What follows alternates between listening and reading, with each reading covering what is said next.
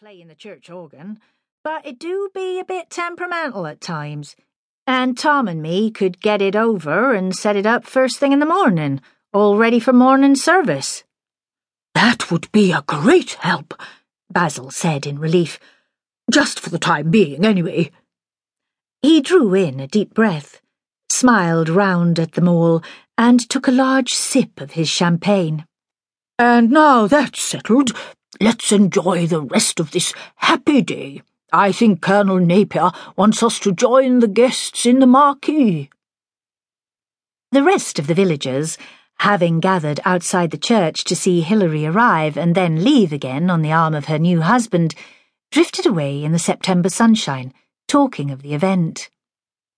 She did look lovely in that beautiful frock, Aggie Madge sighed. So happy, too. She looked as if the sun was shining right out of her. Well, she's got the money for it, Ivy Sweet commented, and then, as the others turned to her in indignation, added defensively, I mean, anyone can look nice in frocks made in London by smart dressmakers. Not that Miss Hilary's not a good looking young woman, I didn't mean that. But you got to admit, if she'd left it to Dottie Friend to make the frock. Her voice trailed away and became more feeble. I didn't mean nothing by it. No, but you said it just the same, Aggie said coldly. That's your trouble, Ivy. Always got summat sharp to say about everything.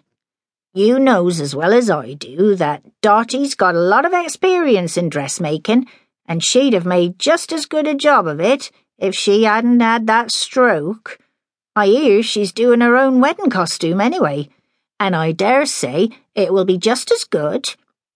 And us shouldn't be saying Miss Hilary no more, she added. She's Mrs. Hunter now, and entitled to her proper married name. Mrs. Napier Hunter, Nancy Pettifer corrected her. That's what our Patsy told us she was going to be called, so the Napier name don't die out. The others were diverted from their annoyance with Ivy Sweet.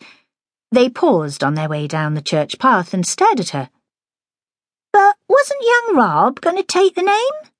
Someone asked. I thought the Colonel wanted him to be in charge of the whole estate when he grows up. You're behind the times, then, Nancy said. That wasn't no more than a flash in the pan. His mother put a stop to it. Said she wanted him back in France.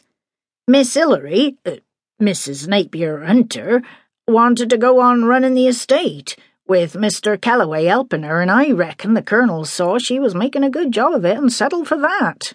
Good job, too, if you ask me. You don't know what that French tacker would have done if it had been left to him. He could have split the old place up and sold us off wholesale for all us knows. Well, that won't happen now, Aggie Madge said comfortably. Burracombe looks safe for a good few years yet, and us got a new doctor as a bonus. I reckon it's all turned out better than anyone could have wished for. Mind you, us haven't seen the last of young Rob and his mother, they came over for the wedding after all, and very smart she looked too in her Paris hat. They're still family, Nancy pointed out. She was married to the Colonel's son in the war, and Rob's his grandson. You can't get away from that. The others nodded thoughtfully. Marianne's unexpected arrival two years earlier with her son who looked so much like Gilbert Napier's elder son, Baden, lost at Dunkirk, had caused a stir throughout the village. And it had seemed for some time that the inheritance would pass to him. But it all seemed to have been settled eventually, although none of them knew the details. And Rob, who had for a few weeks attended the nearby Kelly College, had gone home to France. The squire's experiment in trying to turn him into an English schoolboy had failed, and nobody, except Gilbert himself, had been sorry.